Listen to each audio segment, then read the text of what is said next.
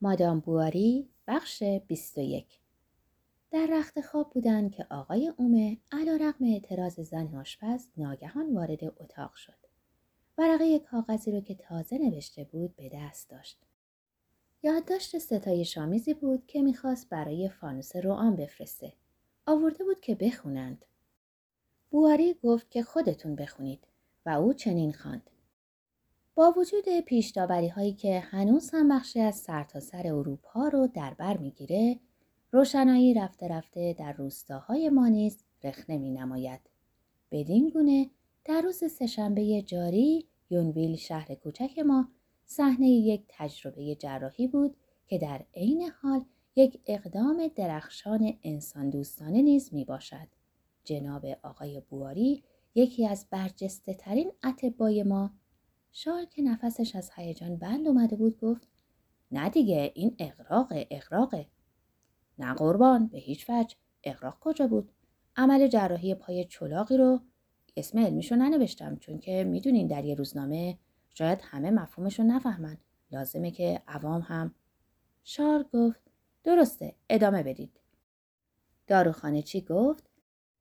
آقای بواری یکی از برجسته ترین اطبای ما عمل جراحی پای چلاقی را روی مهتری به نام هیپولیت توتن انجام داد که از 25 سال پیش تا کنون در هتل شیر طلایی واقع در میدان روژه به مدیریت خانم بیولو فرانسوا مشغول به کار می باشد. عمل جراحی به شیوهی معجزه‌آسا انجام شد و تنها چند قطره خون بر روی پوست حاکی از آن بود که هنر جراحی بر عضو یاقی غلبه نموده. شگفتان که بیمار آنچنان که خود شاهد بودیم کوچکترین دردی احساس نکرده وضعیت او تا این لحظه کاملا رضایت بخش می باشد. شواهد حکایت از آن دارد که دوره نقاهت او کوتاه خواهد بود.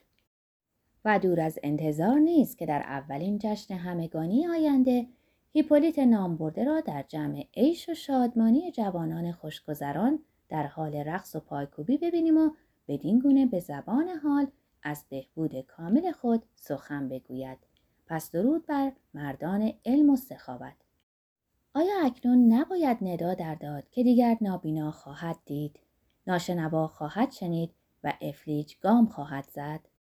آنچه را که در گذشته تعصب فقط به پیروان خود وعده می‌داد اینک دانش برای همه انسانها امکان پذیر می سازد. خوانندگان عزیز را از تحولات آتی این معالجه درخشان مطلع خواهیم نمود. با وجود همه این حرفها پنج روز بعد خانم لو فرانسوا وحشت زده اومد و فریاد زد کمک! داره میمیره! بیاین که دارم دیوونه میشم. شار به طرف شیر طلایی شتافت و داروخانه چی با دیدن او که بی کلاه در میدان میدوید داروخونه رو ول کرد و به دنبالش رفت. افلیج مورد جراحی به نحو دلخراشی دست و پا می‌زد و به خودش میپیچید.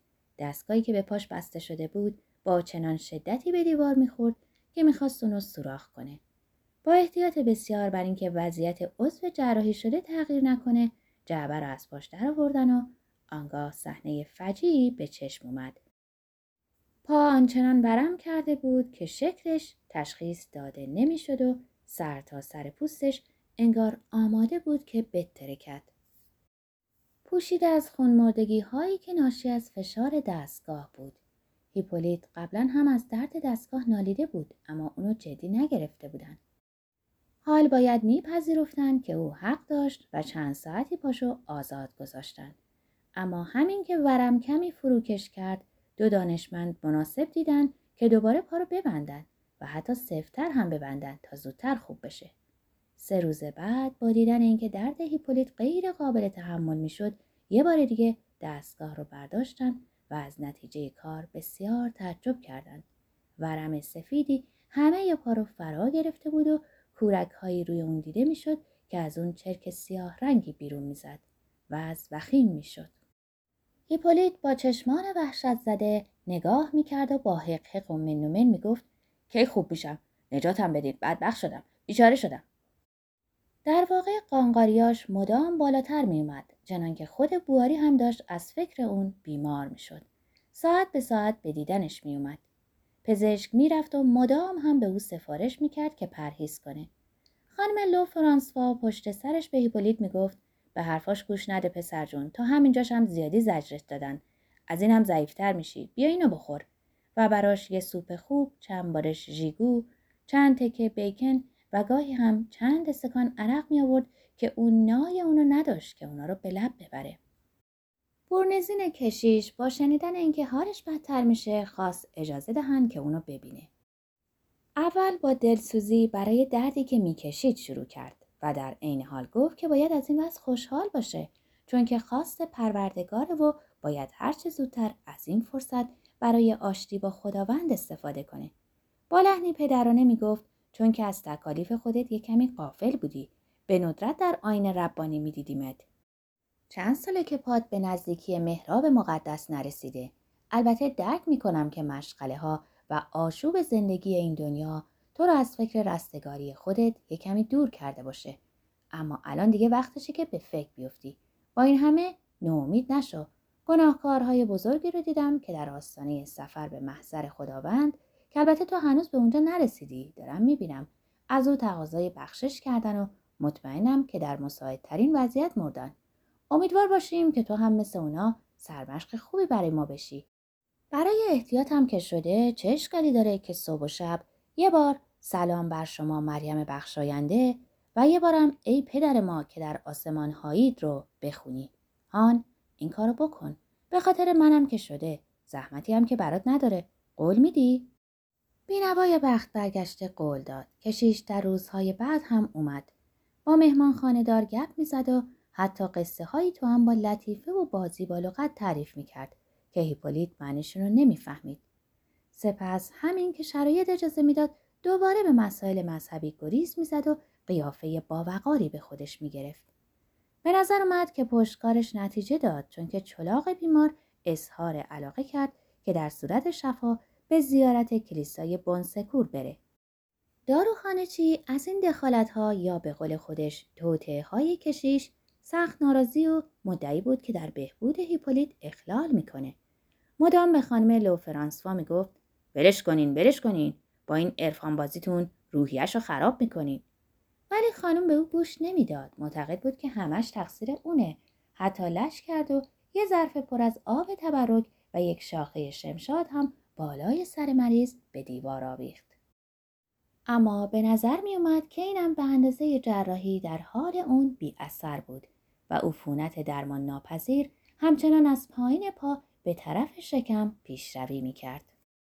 هرچقدر هم که ترکیب داروها رو تغییر می‌دادند و زمادها رو عوض می‌کردند ماهیچه ها روز به روز بیشتر از هم جدا می شد و سرانجام در روزی که خانم لو فرانسوا در اوج نومیدی پرسید که آیا بهتر نبود که آقای کانیوه پزشک سرشناس نفشاتر رو خبر کنند؟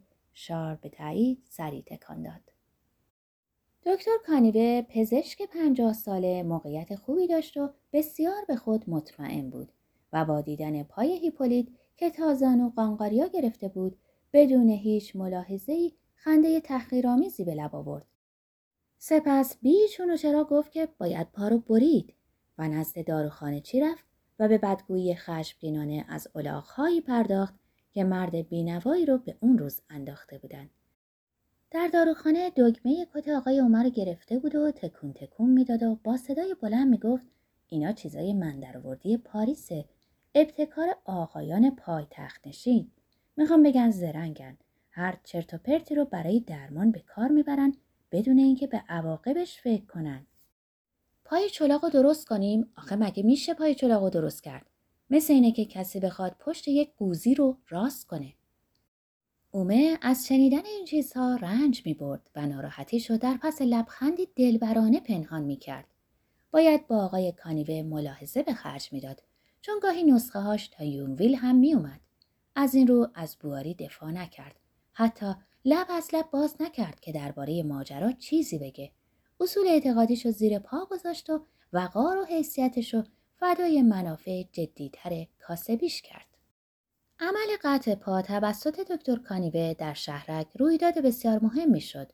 اون روز همه اهالی زودتر پا شدن و خیابون بزرگ با آنکه پر جمعیت بود حال و هوای شومی داشت انگار که می‌خواستند کسی را اعدام کنند. دکتر مثل گرد بادی وارد درگاه شیر طلایی شد و به صدای خیلی بلند دستور داد که اسبش از درشکه باز کنن. سپس به استب رفت تا ببینه که به او جو میدن یا نه. چون که وقتی به دیدن بیماری می‌رفت اول از همه به مادیان و درشکه خودش می پرداخت. به همین خاطر بود که حتی دربارش گفته می‌شد آقای کانیوه آدم عجیب و غریبیه. این اعتماد به نفس بیچون و چرا موجب می‌شد که به او بیشتر احترام بذارن. حتی اگه همه عالم زیر و رو می‌شد و یه آدم هم نمیموند باز او کسی نبود که از کوچکترین عادت خودش دست برداره. در این حال بواری جرأت نمی‌کرد از خونش بیرون بره. پایین در سالن کنار شومینه بیاتش نشسته بود. چانه روی سینه، دستها به هم چسبیده، چشمها خیره. فکر می‌کرد چه بدبختی، چه فضاحتی. در حالی که همه پیشگیری هایی رو که در تصور به گنجه کرده بود. دست تقدیر هم در کار بود اما چه سود؟ اگه هیپولیت میمرد قاتلش اون بود. در جواب بیمارانش که در این باره میپرسیدند چه بهانه و توجیهی می‌تونست بیاره؟ شاید در جایی هم اشتباه کرده بود. میگشت و پیدا نمی‌کرد. اما مگه نه اینکه سرشناسترین جراحان هم گاهی اشتباه می‌کردند؟ این چیزی بود که هیچ کس نمی‌خواست باور کنه. برعکس به او میخندیدند. نه حق پشت سرش بد می‌گفتند. شهرت بدش به فورش هم می‌رسید به نفشاتل حتی به روان همه جا از کجا معلوم که همکارانی علیهش مقاله نمی نوشتن؟ جر و بحثی در می گرفت. لازم می شد که در روزنامه ها جواب داده بشه. حتی ممکن بود هیپولیت اونو به دادگاه بکشونه. به چشم می‌دید که بی آبرو شده. به خاک سیاه نشسته. از دست رفته.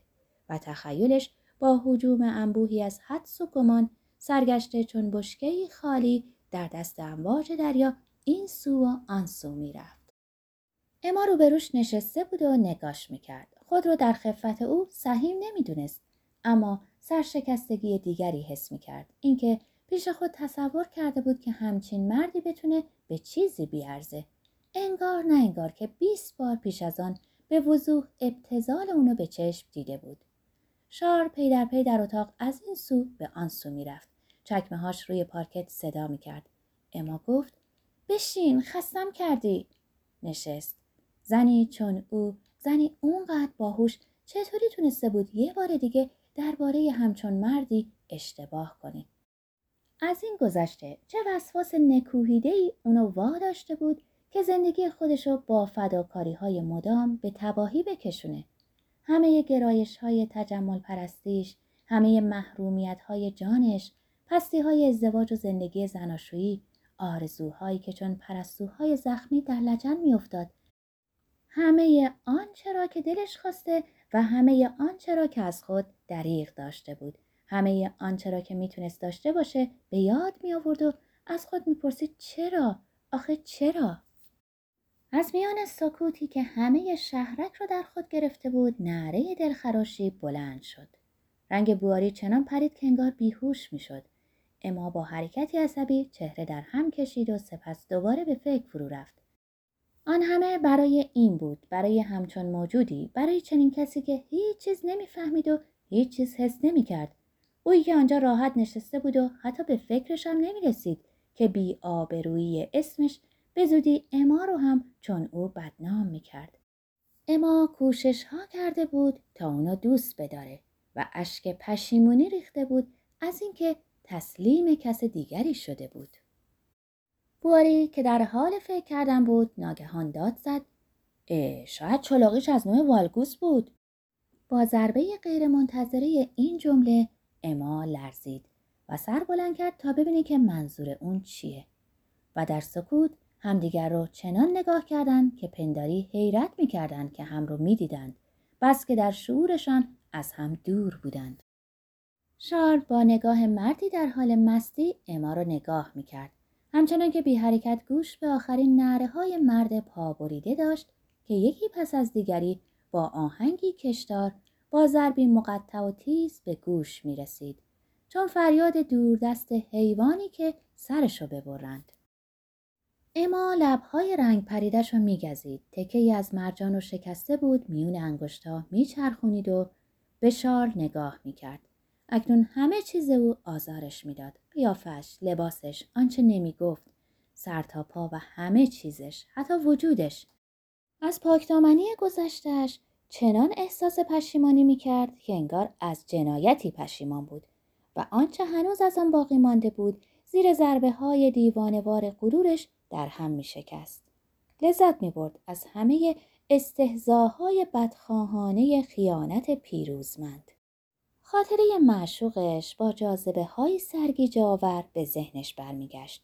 با شوقی تازه با همه وجودش به سوی این تصویر میتاخت و شال آنچنان از زندگیش واکنده شده آنچنان برای همیشه قایب آنچنان محال و هیچ شده بود که انگار پیش چشمانش جان می‌کند و چیزی نمونده بود که بمیره از پیاده رو صدای پاهایی اومد شار نگاه کرد. از ورای سایبان پایین انداخته چشمش در کنار تاق بازار در آفتاب به دکتر کانیبه افتاد که با دستمالی پیشونیشو خشک می‌کرد. اومه دنبالش می‌رفت و جعبه بزرگ سرخی رو در دست داشت. به طرف داروخانه می‌رفتند آنگاه شارل با احساس محبتی ناگهانی و نیز با درماندگی رو به همسرش کرد و گفت بیا منو ببوس جانم. اما برافروخته از خشم گفت ولم کن. شار حیرت زده گفت چته چت شده آروم باش به خودت مسلط شو. می‌دونی که من دوستت دارم بیا. اما با حالت وحشت انگیزی فریاد زد بس کن. و از اتاق بیرون دوید. در رو با چنان شدتی بست که دماسنج از دیوار کنده شد و به زمین افتاد و شکست. شار در هم شکسته خودش رو روی مبل انداخت. در ذهن خود میکاوید تا ببینه مشکل همسرش چیه. بیماری عصبی رو در نظر می آورد اشک میریخت و به نحو گنگی حس می‌کرد که چیز شوم غیر قابل درکی پیرامونش میچرخه شب وقتی رودولف به باغچه اومد دید که معشوقش پایین درگاه روی اولین پله منتظر اونه. همدیگر رو در آغوش گرفتن و همه کدورتشون چون برف با گرمای یک بوسه آب شد.